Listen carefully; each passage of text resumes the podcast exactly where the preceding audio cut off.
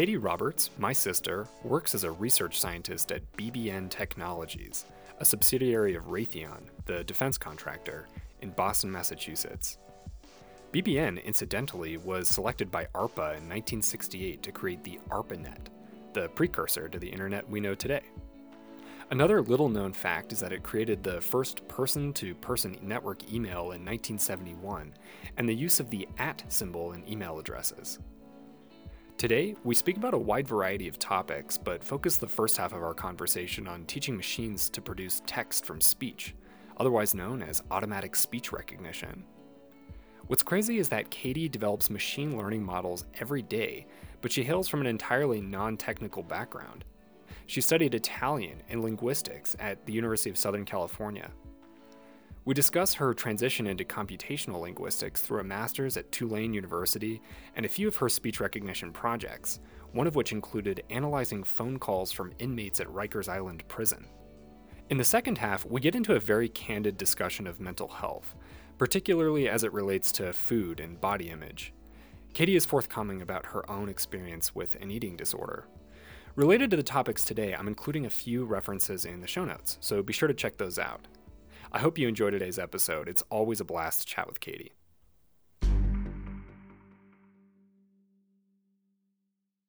The field that I work in is called speech recognition. And basically, what that is, is like anytime you talk into Siri or Alexa, that kind of a thing, um, I work on that sort of technology. So, what I do specifically is I'm on the research side of speech recognition. So, if you, let's say, you want to develop some sort of speech recognizer for like a new language or something like that, um, that would be my job. Um, to train a new model using new data and develop the best possible model for a new language or maybe a new accent um, or some other kind of um, some other kind of like particularity with the data that we're working with maybe the data is really noisy or something like that then it's my job to sort of create the best possible model um, using the data that, that i'm given um, so i work at a company called bbn which is a subsidiary of raytheon um, in Cambridge, Mass. And uh, we, yeah, that's, I mean, that's the gist of what we do is we train lots of different models in lots of different languages. Um, and we also do a lot of research into improving models um, for the purpose of speech recognition. Nice. Yeah. So, what is a defense company like Raytheon doing with a natural language understanding company? Well, um, so first of all, BBN does a lot more than just that. Um, so BBN has like a uh, like a like a cyber business unit. We have like a quantum business unit. Um, the group that I'm in is well formerly known as um, multimedia, like language and multimedia. So it's not it's a it's a whole lot more than just natural language processing or speech recognition.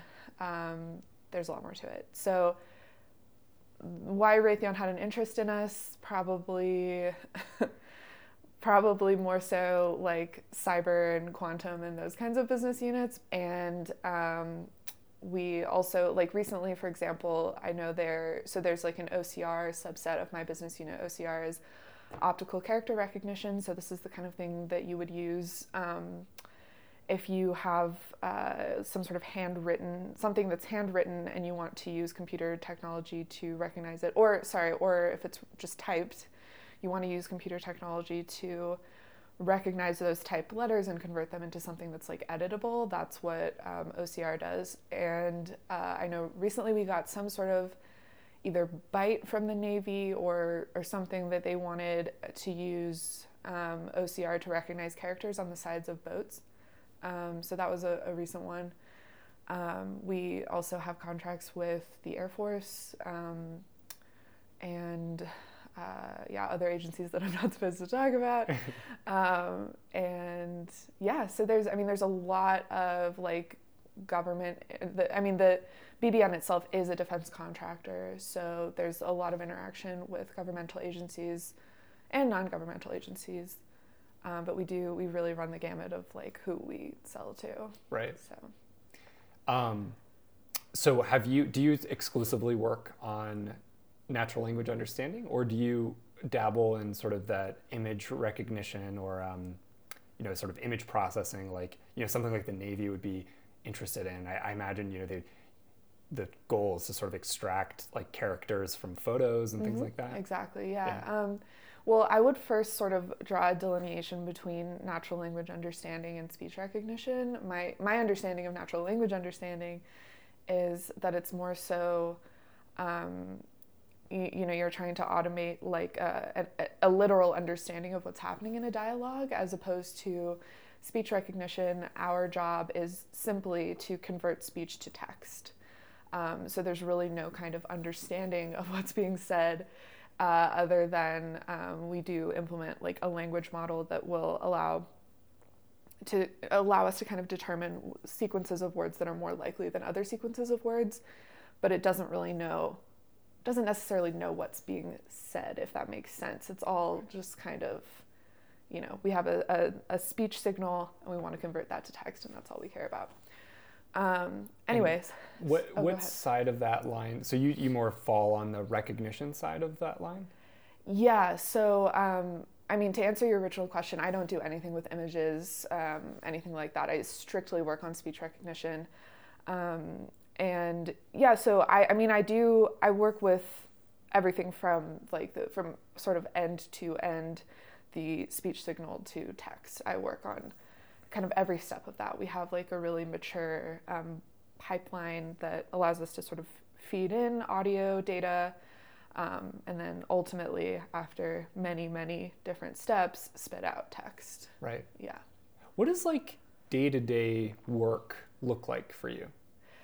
Um, so, well, currently, I actually am working on something like pretty specific. So, I have a personal interest in, um, in sort of a little bit more of like a, a uh, like the, the human aspect of all of this. So what I'm working on right now is I'm actually uh, I've I've designed a gender classifier um, using speech data. So uh, it's a similar thing where all you have to do is feed in audio data and then it'll output um, the the gender of the person speaking. Um, it is a binary classification. It's not particularly progressive, but that's only because of the kind of data that I have. The, the training data that I use is only labeled with male and female labels, so it's not really up to me. Um, but yeah, so I guess to make it a little bit more concrete, day to day, I'm coding. I'm coding in Python, creating various different classifiers. Um, for gender, I'm working on like optimizing different models, and this is um, a stepping stone toward what I'm really interested in, which is emotion classification from speech, which is a more complex task. Gender classification is actually pretty simple, um, or pretty like quote unquote easy task. Is it because Um, there are like really strong signals, like lots of bass tones for, for dudes and things like that? yeah, I mean, essentially, yes. Like pitch features are really strong indicators of someone's gender, um, and yeah, I mean, there's there's probably a number of different reasons for it, but it is a, a relatively easy machine learning task. Um, but emotion classification is much more complex for a lot of different reasons. Um, and so that's what I'm kind of looking toward next. So, what I'm doing right now is I'm designing a system in this machine learning framework called PyTorch. Um, and I'm basically setting up a bunch of different models, a bunch of different classifiers um, that are like well tested on this gender task because then I know you know that it's doing what it's supposed to do.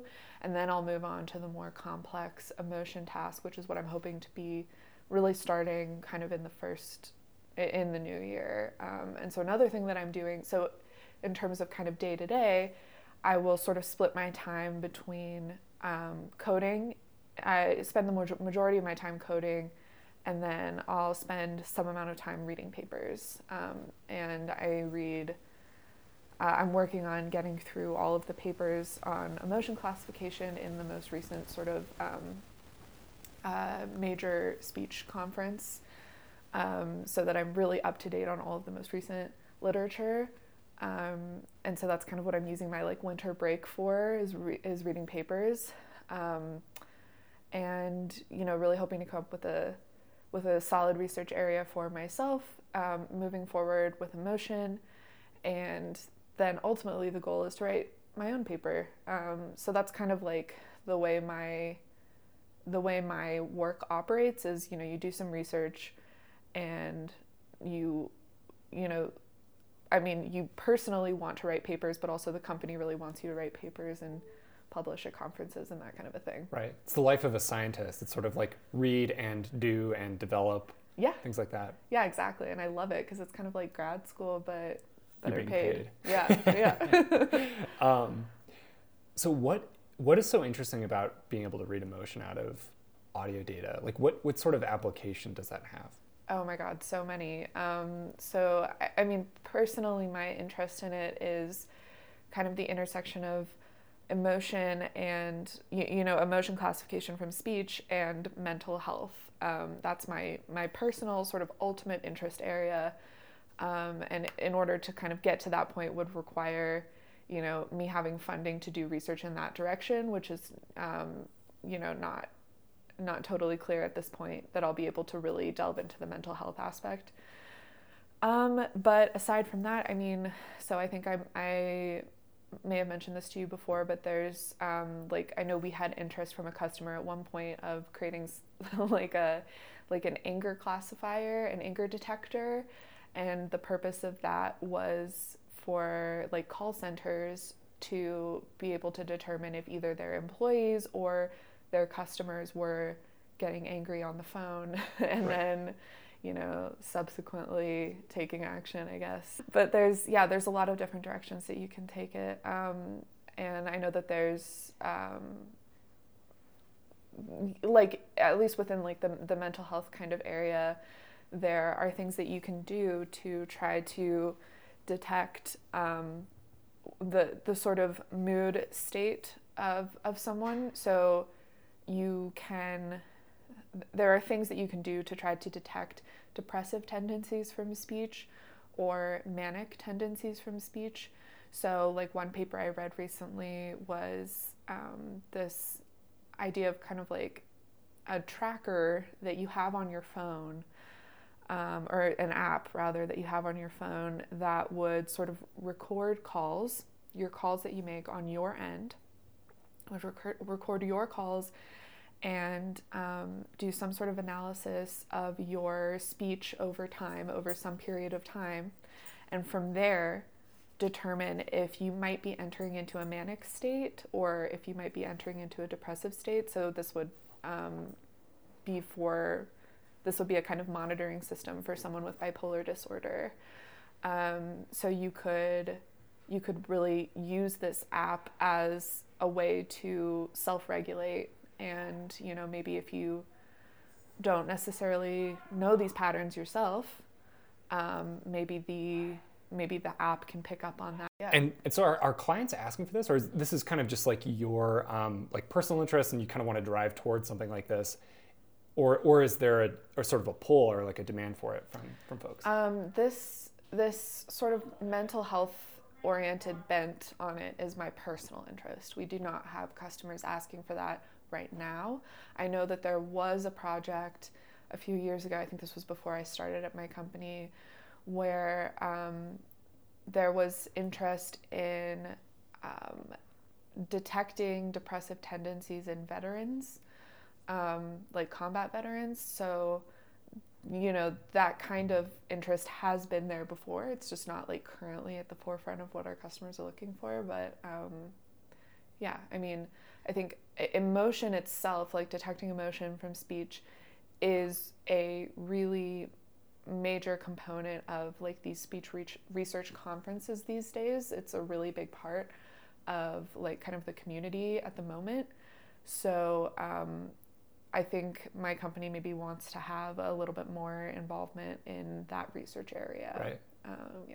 How much leeway do you have to kind of experiment in your job? Like, you know, at Google, they, you know, famously give folks like 15% of their time, or, or no, sorry, it's 20% of their time, I think, um, to work on like personal projects and stuff. Um, does does BBN like kind of allow you to uh, to kind of experiment like that, that with the, these kinds of things on the side, or does it have to be kind of almost entirely on your on your own, like nights and weekends sort of thing? Well, um, my project, I, I mean, we, we definitely don't have any kind of specific like percentage of time.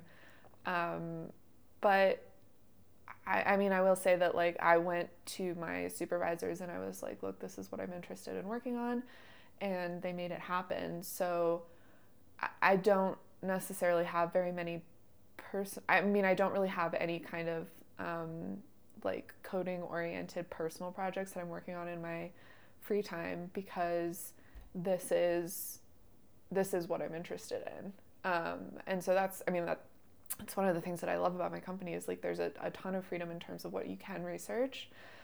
And I don't necessarily, I mean, well, for, one, I don't necessarily want to be coding 24 hours a day, but also, yeah, it's like this is essentially what I would want to be doing anyway. Um, so I don't really feel the need to take it out of work. It seems like you derive a lot of satisfaction. Like you, in a way, you kind of remind me of uh, a previous guest of this show, Nick Bertinoli, where um, you know it seems like you sort of crave hopping on the computer to to bust out a project. Um, what addicts you to it?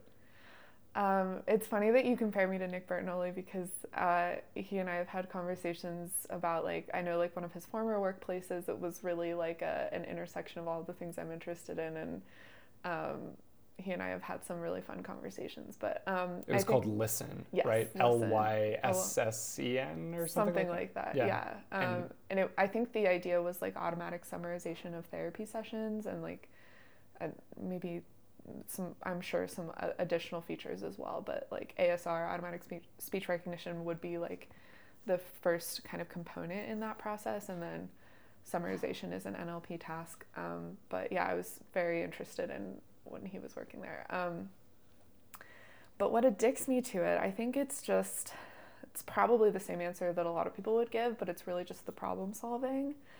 Um, I really, really love coding, and it's a blast when things actually work. Like, for example, if you have some bug that is making, so as I mentioned before, this gender identification task is relatively easy and what that means is you should be seeing accuracies in like the high 90% um, so if i'm not seeing so i've had a few different instances where I, there was some bug in the code and i was getting like 50% 60% accuracy which didn't make sense and i knew that that didn't make sense and then it takes like you know toiling and going through line by line like what what could i possibly have done wrong finding finding the issue fixing it and then suddenly seeing like 97 98% accuracy. That to me is like man so satisfying. So i think like and it's also really cool because my my company is allowing me to so i mentioned previously we have this really mature um, asr pipeline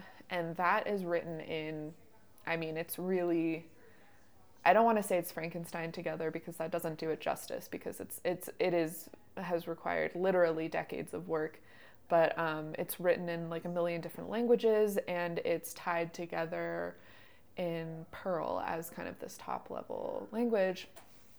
And so, um, I mean, I will ultimately still be um, kind of injecting what I'm doing now into these Perl sequences, but um, There's sort of I'm when when I when you're talking and describing this, I'm sort of thinking about how like it it, it sort of um, I guess my understanding of, of what you're talking about is that there's sort of these uh, services that you call from your code to mm-hmm. kind of mm-hmm. do specific tasks. Yes. Um, is that uh, is that like does that do you have to have this entire code base on your computer or it or do you do you call these things kind of by API?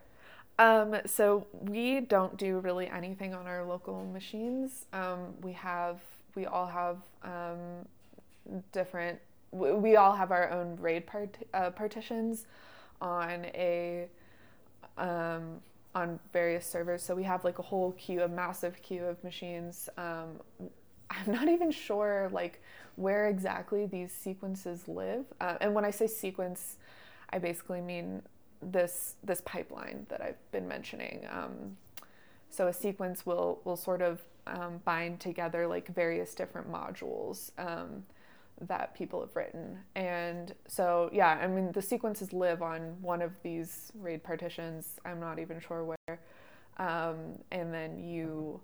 Uh, just every day when I'm working, I just you know I SSH into whatever machine I'm working on, and that's that's how things that's how things operate. So nothing is ever local. What's interesting about you is that you have this really non-technical sort of start to yes. your career. Like you didn't formally study computer science in your like undergraduate, right? Right, that's true. So I in undergrad, I actually double majored in linguistics and Italian. Um, and then when I was kind of approaching graduation in undergrad, I was really faced with this decision of like I mean, obviously, what to do next, but I knew that I wanted to stay within the linguistics realm um, because that's something that just resonated with me like no other. And I just had this, you know, sense of knowing like this is where I want to be. So then the question is really like what what path to take because there are a million different sort of sub areas of linguistics um, and so I actually uh, was was you know looking at PhD programs just in straight linguistics, um, and what drew you to linguistics in particular?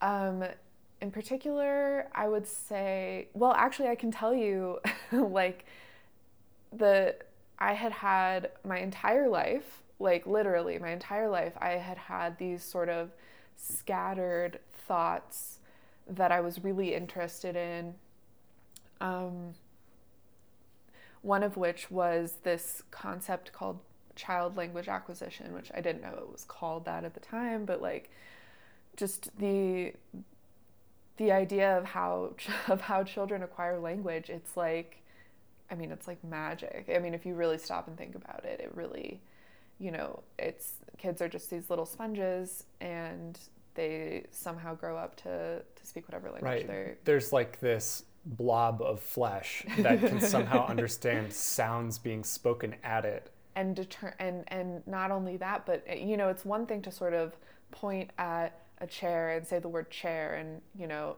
a dog can pick up on that eventually prob- probably never tried to teach ricardo what a chair is but um, the fact that they can pick up on like complex verb tenses and and all of these things it's really really fascinating so, yeah, something like child language acquisition, second language acquisition, all of these kinds of concepts had been really interesting to me my entire life. And I didn't know that linguistics as a field existed until I got to not only was I in college, I was like a, a sophomore, like a late sophomore. And I was really unsatisfied with, I was majoring in biology at the time, hated it.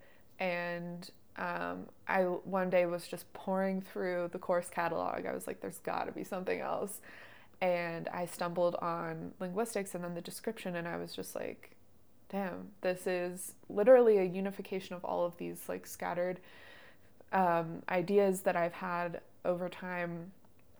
And it's fascinating. And I switched my major like almost immediately and like truly have never looked back. It's, it's kind of this i mean i feel very lucky that it's sort of this like unquestioning interest in linguistics that hasn't really faded at all even you know like eight years later however i don't know but yeah so that's sort of how i got there and then when i was approaching graduation like i said i was i had learned that there was sort of this subset of linguistics called computational linguistics um, and that's really just what it sounds like. It's kind of a blend of computer science and linguistics.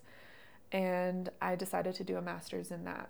Um, and that is so I did like a, a year long master's program at Tulane and um, did an internship at MIT after that. I was very lucky to get that in Boston. And then from there, I found my way to BBN. Right. Uh, yeah. I, I think your story would probably be really, you know, it's probably very inspiring for folks who don't have any kind of background in computer science and Mhm. yet, you know, find themselves interested in maybe pursuing a career Yeah. in that field. Um, what would be your advice to sort of come up to speed, knowing nothing about, you know, CS fundamentals? Like, Mhm. what was your method, and like, what would you recommend to other folks? My well, my method was, you know, to do a master's, and I would say that that's, you know, if that's something that's feasible for you, I think that's a great idea. Like to do a master's in computer science or some blend of, you know, there's there's so many different inter, interdisciplinary degrees that you can do these days, like, you know, computational psychology, computational neuroscience, computational biology, whatever it might be. You can blend um, your your interest in computer science with an interest in another field, which personally I think is just the coolest. I think all of the coolest stuff happens in these interdisciplinary places. Um, but aside from that, if you don't want to do a master's degree, I mean, I think if you want to learn to code, this is not something that I did, but I know there's about a million and one coding boot camps out there. But in terms of more kind of like core computer science fundamentals, I would definitely recommend taking a class in algorithms. I would take a class in discrete mathematics, um, and ideally some sort of you know fundamentals of computer science course um, to learn about to learn uh, sort of yeah like the fundamentals of object oriented programming and that kind of a thing like anything that it really depends on your ideal career path but those are probably the things that you're going to need to know no matter what or Right. algorithms object oriented programming discrete math will help a lot um, Did you find yourself kind of hacking a lot on the side just to kind of like figure stuff out as well? Well, I would say that in my master's program was where a lot of the hacking happened, and it wasn't so much in my own time because it was like, I mean, it was like 100% of my time was devoted to catching up. I mean, I really, I had to grind. Um, I kind of hate it when people use that word, but I really had to grind. Um, I like, I mean, I was tossed into having never taken a computer science class in my life was tossed into a PhD level algorithms class and was, I mean, it was hard. Um, and then, you know, various other classes were like different degrees of difficulty, but it was really like, I mean, a lot of late nights um, just trying to figure out what the fuck was going on. like, I mean, and so I would say that's where like a lot of the hacking happened. Um, and then once I got to the point where I was like kind of done with my classes and doing an internship, um, it was a similar thing, like just lots and lots of questions. And oh, that's that's another major. I would say maybe maybe the biggest piece of advice that I could give someone is ask questions, ask questions, ask questions. And even if you think it's the stupidest question on the planet, so what? Just ask it because Like on Stack Overflow, or what? What do you mean? or mentors that you have in internships or jobs. Um, and yeah, Stack Overflow, absolutely. Like, just put your questions out there because um, you know you you something that you've been struggling with for hours someone else could probably fix in 30 seconds and That's been my entire experience. me too What you know in the in any of the engineering work that I've done. Yeah. Oh, absolutely. And I think, you know, most places that you go, if you do get an internship or a job, you will probably have some sort of mentor or direct supervisor and use them, like really use them. Um, because, you know, there's a lot of, I know a lot of people struggle with sort of like a sense of pride and not wanting to ask questions. But um, yeah, like I said, you're probably just wasting time if you're not asking questions. Right. So yeah, that's a huge that's a huge piece. Tell me about the story about the prison phone transcriptions. What was the context of that, and what was the goal? Okay, so this was when I um, first started at BBN. I was sort of um, placed on this project where uh, we had this um, set of audio data and transcriptions for a bunch of prison phone calls from Rikers. Um, and the context was so, sort of, the big picture motivation was that most of these phone calls were from um, were from men who had abused their, I mean, various women in their life. Um, and and so they were typically incarcerated for domestic violence.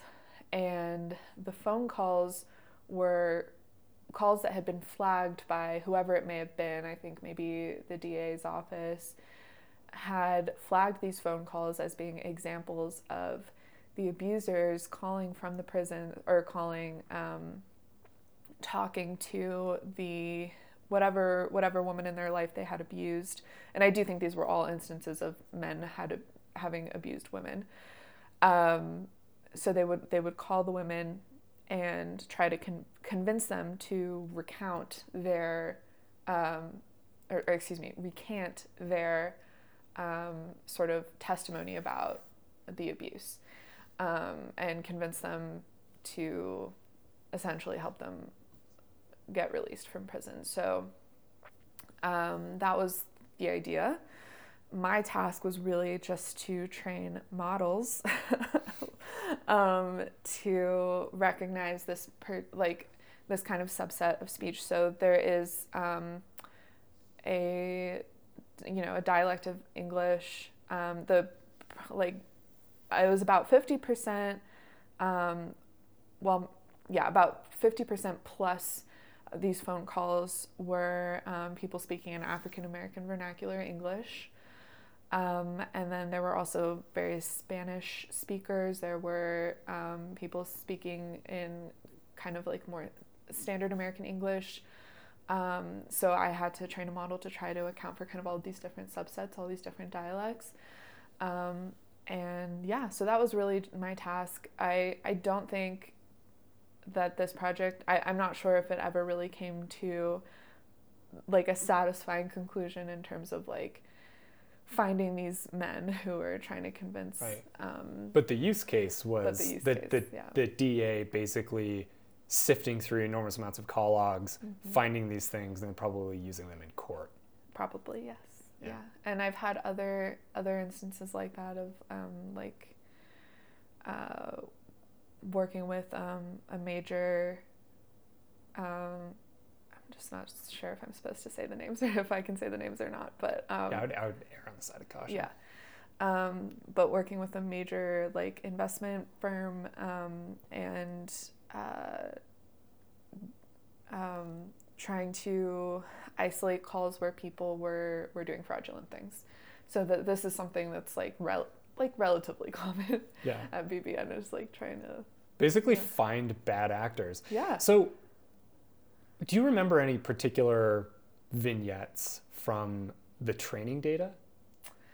Um for the prison Oh, project? from the prison phone calls. Yeah, there was um there were definitely instances of men just being like I mean, it's really sad, you know, but it was just like I, you know, I love you so much, baby, like, you know, we're going to be together, that kind of a thing is really, I mean, yeah, bad actors like you said. Yeah. Yeah. Yeah, that kind of a, abuser uh, mindset seems to be something like, you know, they they abuse and then they sort of like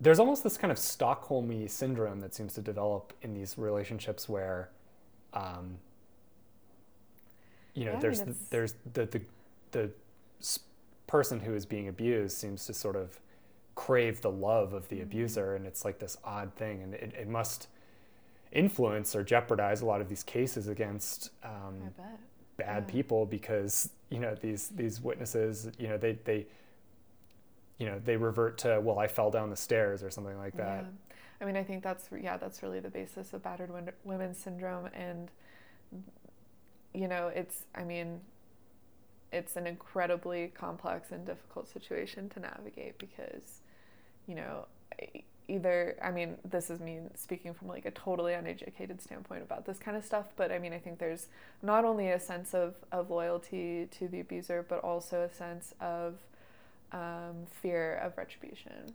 Right. And I think that's, yeah, I mean, it probably complicates things, I would imagine. Do you ever find yourself in kind of a dark place when you're doing these projects? Well, I have to say, I it's actually, and this is kind of interesting, but I I most of us uh, who who work on these kinds of things um, do not listen to the audio data very often, hmm. um, like rarely. Um, and in that case, in the case of the Rikers data, I did find myself listening to quite a bit of audio, partially out of interest, partially um, just because it was sort of necessary to establish like what's going on with the data, like acoustically, like if, if we can kind of nail down like um, some of the the problems with the, with the data.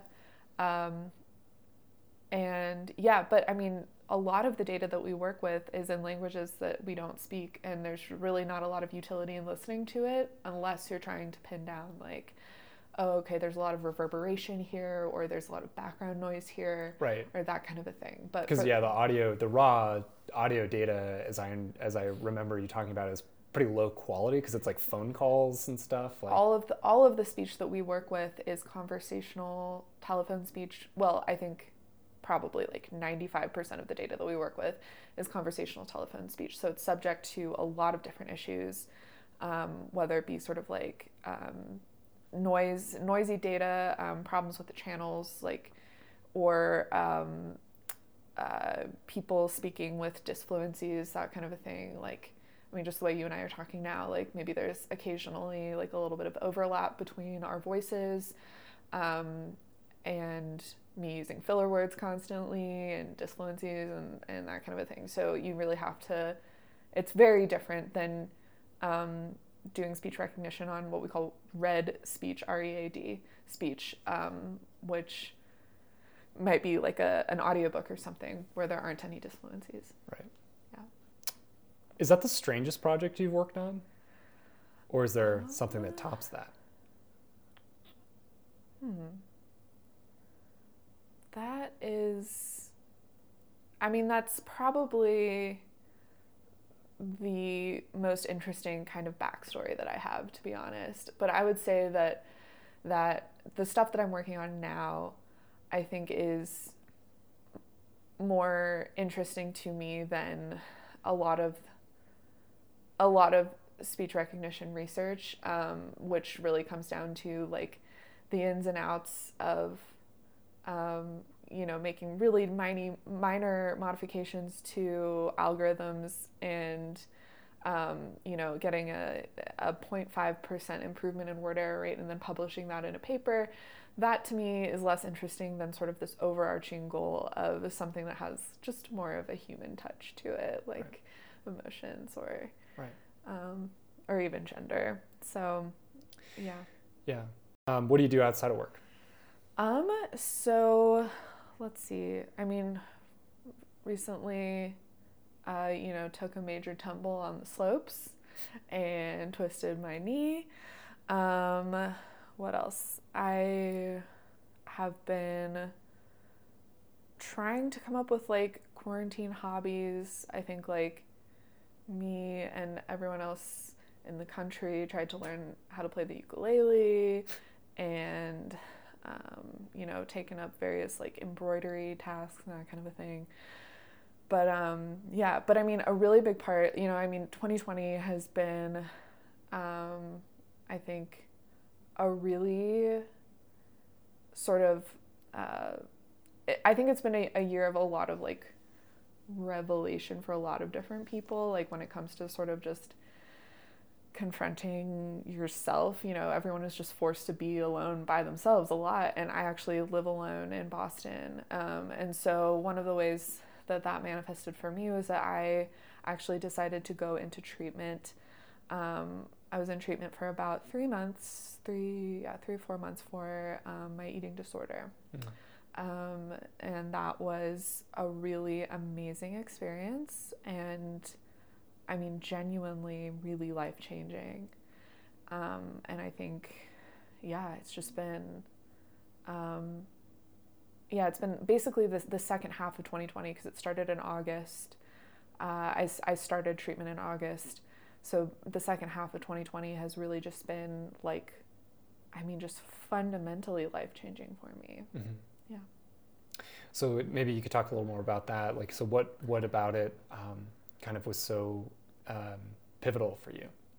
Well, I think that you know, um, growing up, I had like a certain sense of like what what health was, um, and you know, slowly this devolved into, you know, just less and less food. And over time, I just sort of lost track of what, uh, what a really like a, a healthy day's worth of, of food or something would look like. And so I think the really the really pivotal moments um, were just I mean, first of all, just learning learning to have a better relationship with food and learning that like nothing is off limits no food is uniquely bad or uniquely good and um, just learning to allow everything and um, you know that's been really really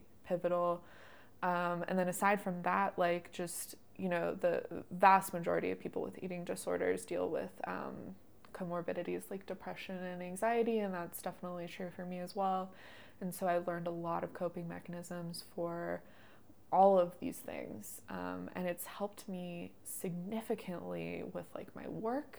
I have been just like way, way, way more productive, um, a lot more. You know, I've learned how to be a lot more like forgiving of myself, to release perfectionism, this kind of a thing. So it's really just been like, uh, you know, learning to to kind of make space for all of these things that I previously saw as flaws. Um, and uh, yeah, so it's just been um, really kind you, of magical. Yeah. yeah, yeah. What would you say to folks who don't really know much about this, like eating disorders, or you know, don't really get it? Like, I mean, what I, I'd say, you know, before, you know, you sort of introduced me to some of this way of thinking. You know, I. Um, I mean, it was all brand brand new to me, and so mm-hmm. like, you know, what what would you have to say to folks who don't really know anything about this, or maybe you know, kind of abide by, um, you know, more typical sort of societal mm-hmm. expectations around like weight and body image and these kinds of things? Yeah, I mean that's a really good question, and I think it's it's hard to even know where to start um, because I think another another thing that I learned was like wow, you know, not everyone thinks like I do. Actually, very few people think like I do in the realm of things. that You know, I kind of thought that everyone saw the world the same way that I did. Um, well, I think like even as recently, I mean,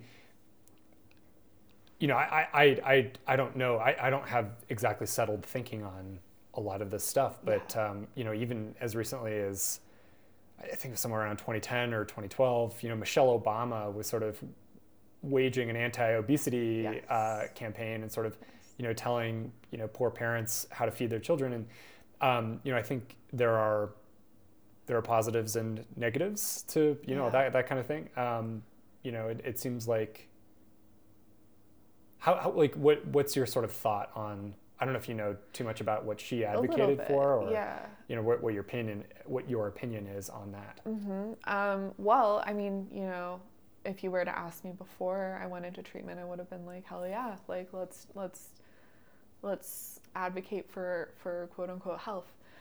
But now what my opinion is is you know you have to start really with the fundamentals. So obesity in and of itself is is a constructed um, category, and you know the the obesity itself is the notion of obesity is really based on this scale that, that we use called BMI, body mass index.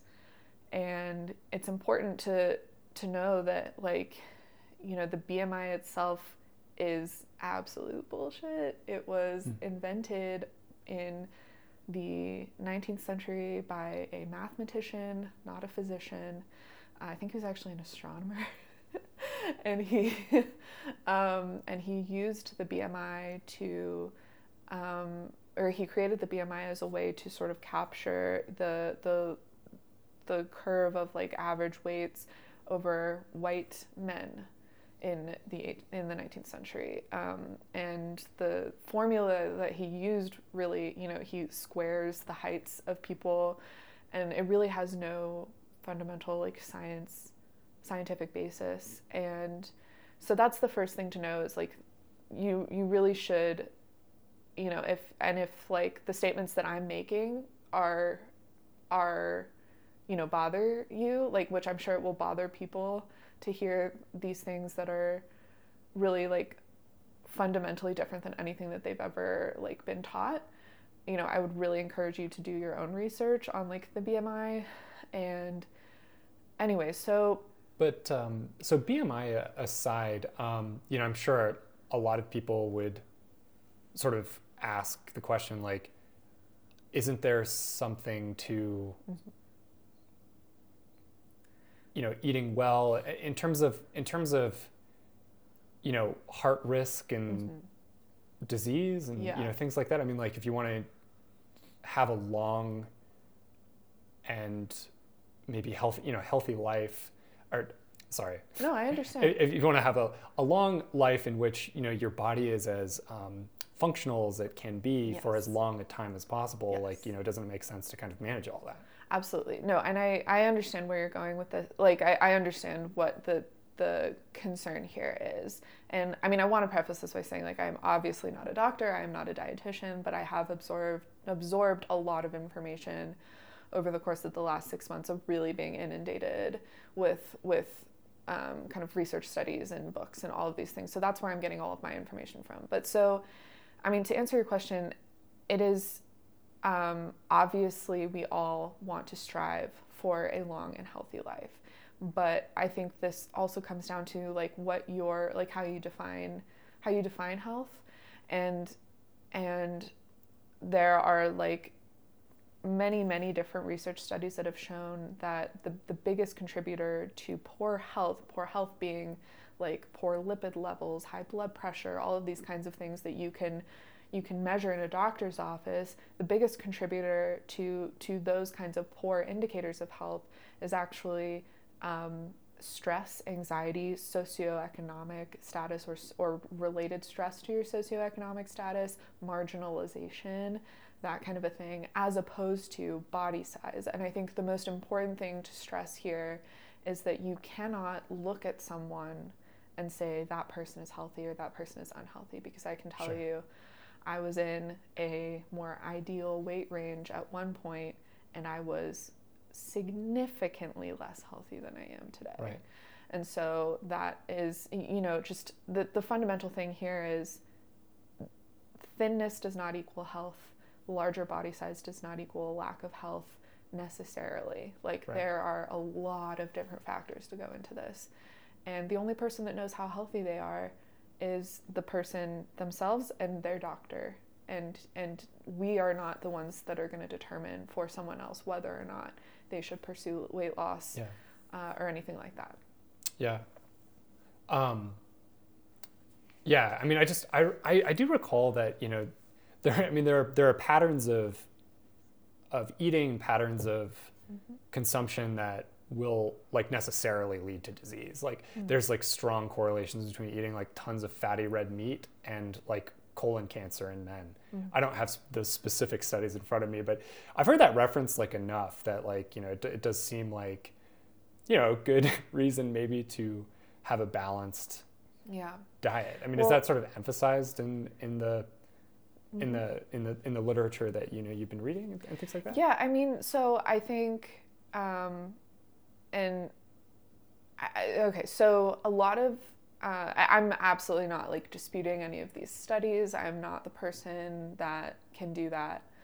Um, but so I sort of want to reframe this conversation a little bit as like the, the type of eating that I have been learning over the course of the last six months is not necessarily to eat like solely a diet of what people consider to be junk food. That's that's really not what um, I aim to do or what anyone in my treatment program would, would want me to do. But the issue is if you, especially as somebody with an eating disorder or with disordered eating tendencies, there's a, uh, it's really important to allow all food. And that doesn't mean that you're only eating um, fatty meats for the rest of your life. What it means is you can have fatty meats. Right. And you can also have kale. You can have cookies and you can also, you know, have a salad for dinner. It's all about what your body intuitively wants and needs. That's what really right. I would advocate and what anyone in my treatment program would advocate. But going back to kind of the notion of like unhealthy versus healthy foods, um, you know, a lot of the studies that have been done on like quote I, I say junk food in quotes because um, you know it really is kind of an arbitrary delineation and it, it creates it instills a, some amount of like a phobia of, of a type of food that as somebody who is now trying to advocate for um, this kind of intuitive eating I, I don't subscribe to that anymore. So but the, a lot of the studies that have been done on junk food um, ha- are are really um, what what they will do is typically do studies on rats, and they so let's say we have some some particular preservative or something that we're testing. Um, what what they'll do is you know artificially massively inflate the amount of the preservative that the rat is consuming and then document whatever inevitable negative um, effects result from that. Right. And the reality is that when we, as you know, a culture, are consuming, you know, let's say like mac and boxed mac and cheese or, or whatever other, which by the way is one of my favorite things on the planet.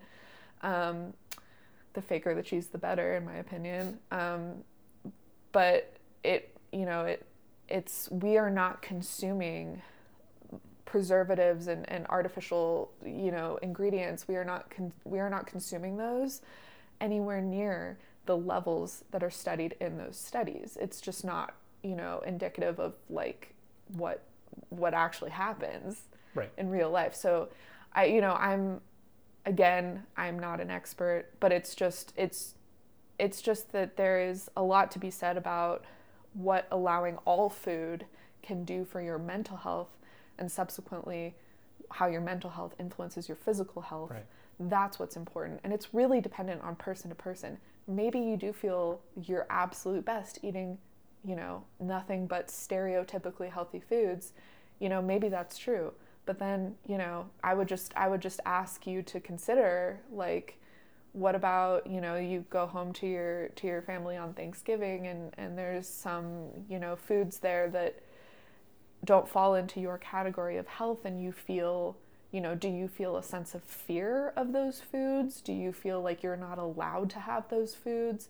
I would just ask you to to really like introspect and see you know where is where is this coming from? You know i am not someone that will ever tell you how you should eat but i would just ask you to really try to question your food beliefs and and see are you are you depriving yourself of anything and yeah and, and it seems like your your i mean I, I i definitely understand your angle here which is that the toxic thing it seems like can often be like you were talking about these like comorbidities where mm-hmm. you know you're suffering from severe anxiety or depression you know, and I think you've told me in the past, you know, that these things are traced to, um, you know, oftentimes sort of like societal enforcement absolutely, mechanisms. Absolutely. Um, you know, like uh, Cosmopolitan magazine or whatever, you know, yeah. Cosmo. Yeah. Um, you know, basically telling you, um, sort of presenting this image of like, you know, the ideal person or like, you know, sexiest yes. man alive, that kind of thing.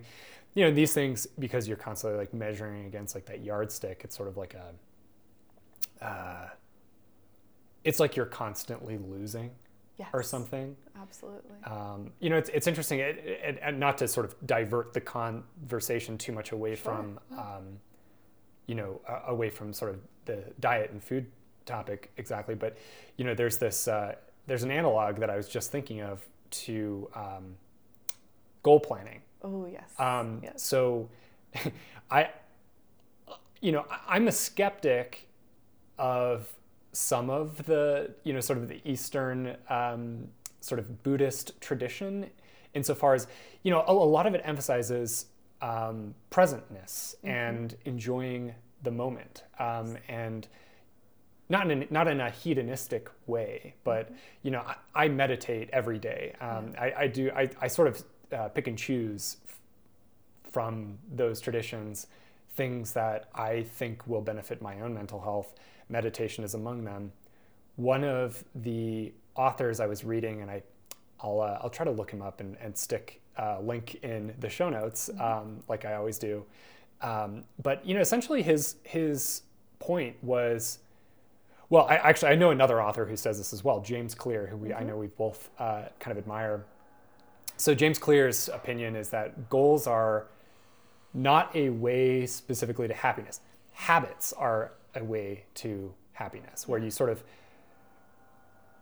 everyone is kind of goal oriented. Like, you know, this year I want to, you know, run a thousand miles or, you know, whatever, you know, and, and then, and if you, you know, if Well, you don't, that's just you. No, No, no, one, no, one, no one else does that. right. um, but you know, if I didn't hit some daily goal, and I, I actually I'm still very goal centric, I would say. You know, I have I have metrics that I'm constantly measuring myself by on like a ton of different axes of my life. Um, and if I don't hit specific milestones or specific goals, even on a daily or even hourly basis, you know, like I allocate time in the morning, two hours to, you know, focus on something. And if I don't do that, I feel like shit. Yeah. You know, and then, and so basically, I think James Clear's point, and, you know, a lot of the folks who sort of have these more like sort of Eastern philosophy, sort of Bu- Buddhist philosophy influenced um, ways of thinking, um, they, they, they tend to de emphasize goals and, and emphasize more of like developing natural patterns. And so I guess I was thinking of that as an analog to food because I was thinking of um, body image and things like that being like these kinds of yardsticks, and you're constantly living in a state of failure if you're not that. Oh, absolutely. Yes. Um, it is, and, and that is one of the things that I can say from personal experience was the, I mean, among the most problematic things about my own experience with my eating disorder was that I was never there, I was never once good enough. It was always, you know, there was this arbitrary number out there in the future, and I thought, you know, once I hit that, I will be okay. I don't even know. You know, it's like the logic isn't there.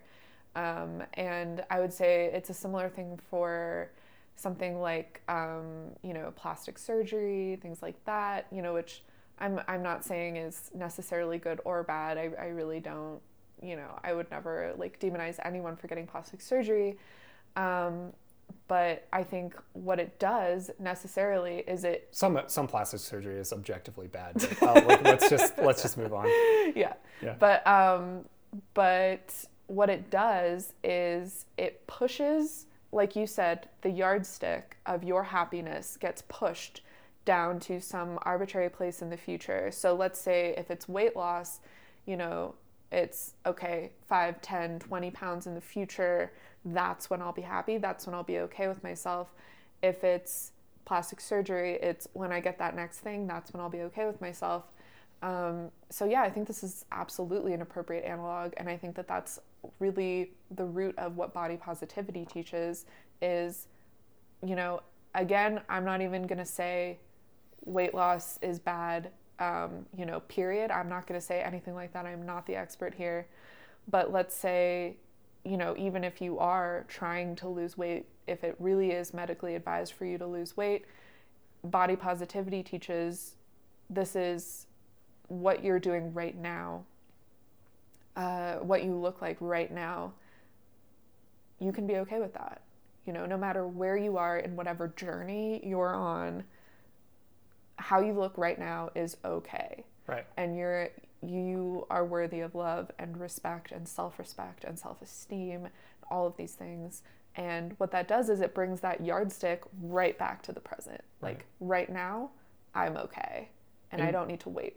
You're not okay. like discounting the people who you know want like washboard rocking abs, right? I mean, like that's just that's a thing that you set your mind to. You know, that's that's all well and good. But I think your it sounds like your point is more that the people who don't have that right now, you know, you, you are still valid. You are still absolutely. And I would also you can say, still be happy. if you are trying to achieve washboard rock and abs, I would say, just uh, just think about it a little bit more. Just think about it a little bit more deeply. Like why why do I want this? Why do I feel like I need this?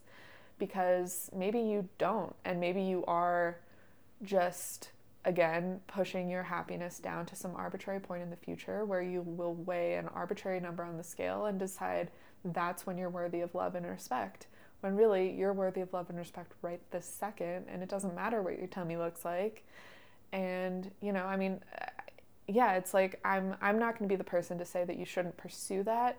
I would just say don't assume that you have to do that to to achieve something or you know it's it really just comes back to like you said kind of the the cosmo mentality. We all are consuming well the vast majority of us are consuming a lot of social media every day and it obviously tells you unless you're in the the nice comfortable warm body positive side of social media then it'll tell you you know that you have to have washboard abs in order to achieve something. And you know i would just I, I mean, it's actually one of the things I sort of thought about mentioning today is sort of like the origins of diets in the first place um, and how new they are. You know, like diets and the current, you know, 2020 ideal, physical ideal is really new. Mm. It's it's only as new as like the 1940s, 19 well maybe the 1920s is when like skinniness started to come into fashion, I think but it's really really fucking new yeah like i'm as you're talking i'm recalling you know like the um you know the hourglass shaped yes. body with yes. the the the corsets um, i think this was like a victorian era yeah. uh, sort of deal or i mean it might actually might be a little earlier than that i'm thinking you know pride and prejudice kind of shit right, of course. you know where like there's all these uh, women in tight corsets and yeah. you know the pirates of the caribbean i remember even had that scene at the beginning which is like jammed into a corset and like can't breathe and passes out yeah you know, yeah. that, I mean, that all seems fairly uh, fairly new. Right, but, it is fairly new, and and one sort of um, uh, little I, I, story that I want to mention because I think you'll think this is really interesting, and other people will as well. But so, like one of the first sort of recorded diets in um, like the well in in the United States for sure was um, this instance of so this guy named Sylvester Graham he invented the graham cracker. And he was also the leader, he was a Presbyterian minister, and he was a, a really like a, a, a leader of the temperance movement. So he created this diet that lacked anything that tasted remotely good. And it was all just, you know, flavorless grains and yeah. graham crackers. This is why like you this. always have to pack mush- or sorry, uh, marshmallows and uh, chocolate in between graham crackers. Right, exactly. They're kind of bullshit on sort of smothered in Nutella to drown out the taste of the graham cracker, right? right. Um, so they're mer- they're merely receptacles for delicious food. Right, they're they are a vessel for things that actually taste good. Exactly. Right. Um, so basically what happened was he he decided to put his followers on this diet and the purpose of the diet was to be you know aligned with their religious beliefs it had really nothing to do with their appearance. And then this was also one of the first recorded instances of people using scales to measure individual weight. But the interesting thing here and so this was in like the the early 19th century um, the interesting thing was that he he actually was he was faced with a lot of opposition because people said this can't be healthy. People are going to waste away on your diet. And he said no i'll prove it to you. Nobody's going to lose weight on my diet. Let me show you using these individual scales to, to, to measure people's individual body weight. And so the the initial kind of like one of these the like I said first recorded sort of instances of people using scales was actually to prove that they weren't losing weight huh. rather than to prove that they were and you know and then obviously the this this bland diet it came um, purely out of this this effort to be aligned with the temperance movement and to be, you know, in an effort for, for him and his followers to be like quote unquote pure. I wonder and if that's one of the first diets. Yeah. I wonder if there's something to the to temperance. what? Yeah, yeah. I know nothing about uh, temperance re- with respect to alcohol, but um, so I, I was just thinking though, like I wonder if there's something to the emergence of diet culture and mass media. Oh, 100%. Because, absolutely. You know, I, th- I think prior to, you know, really, I, I, I would have to guess like the mid 19th century, mm-hmm. you know, advertising wasn't really a thing. Um, you know, and models certainly like weren't really a thing. And if they were around, they were like painted. Right. Um, Another interesting thing you're reminding me of is sort of the origin of um, of having multiple clothing sizes for like a single garment or like mass produced garments in various sizes because there was a time where again not so long ago where everyone had clothing um, made for them. So they would it would be like specifically designed to fit their measurements. And it wasn't until the introduction of clothing sizes that there was any like comparison between clothing sizes. And now sizes are you know inordinately important to people who um, you know especially people that that suffer with with disordered eating um, or you know or even you know someone that wants washboard abs it's like okay clothes the reason that different sizes exist is so that you can find clothing that fits your body. It is not about you trying to fit into a certain size.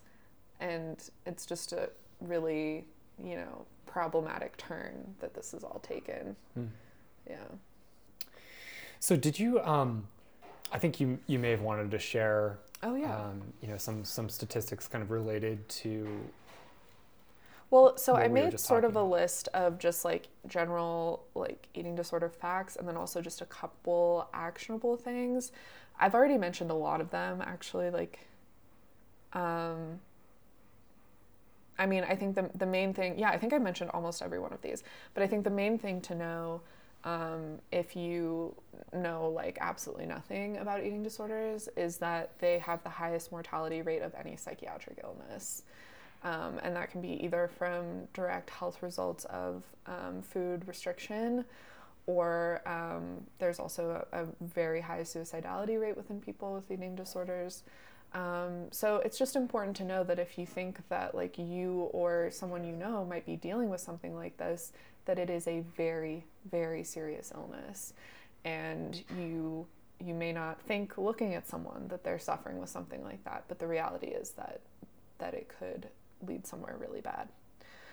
Um, another thing that I, a couple just actionable things that I wanted to mention, um, or that I would suggest to people is, you know, never to comment on someone's weight, period, even if you think you're being complimentary. Like saying something like, Did you lose weight?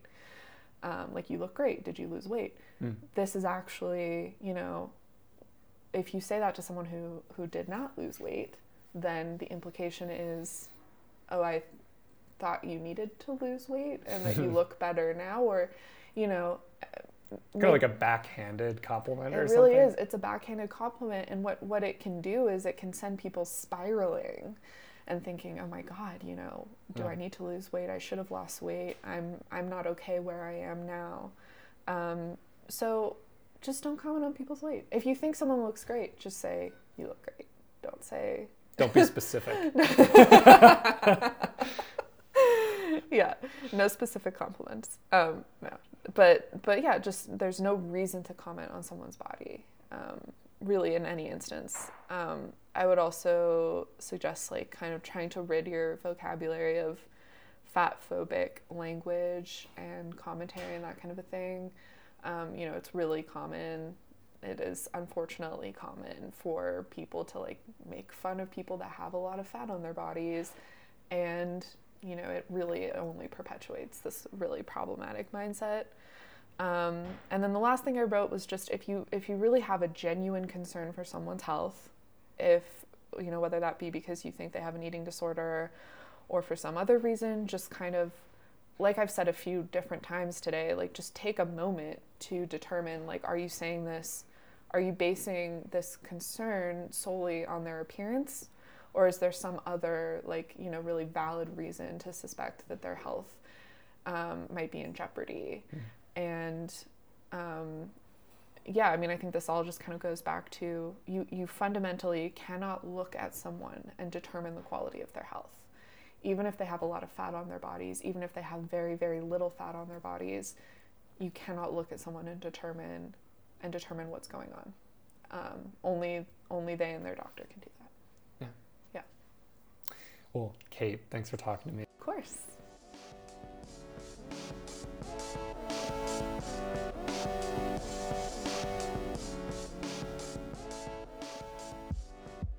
If you like what you heard today, please subscribe to this podcast wherever you might be listening to it if you're not already. Also, check out my site at nickrroberts.com and subscribe to the newsletter there, which comes out on a monthly basis. It covers technology, product development, aviation, history, and a whole bunch of other stuff. Thanks for listening and have an awesome day.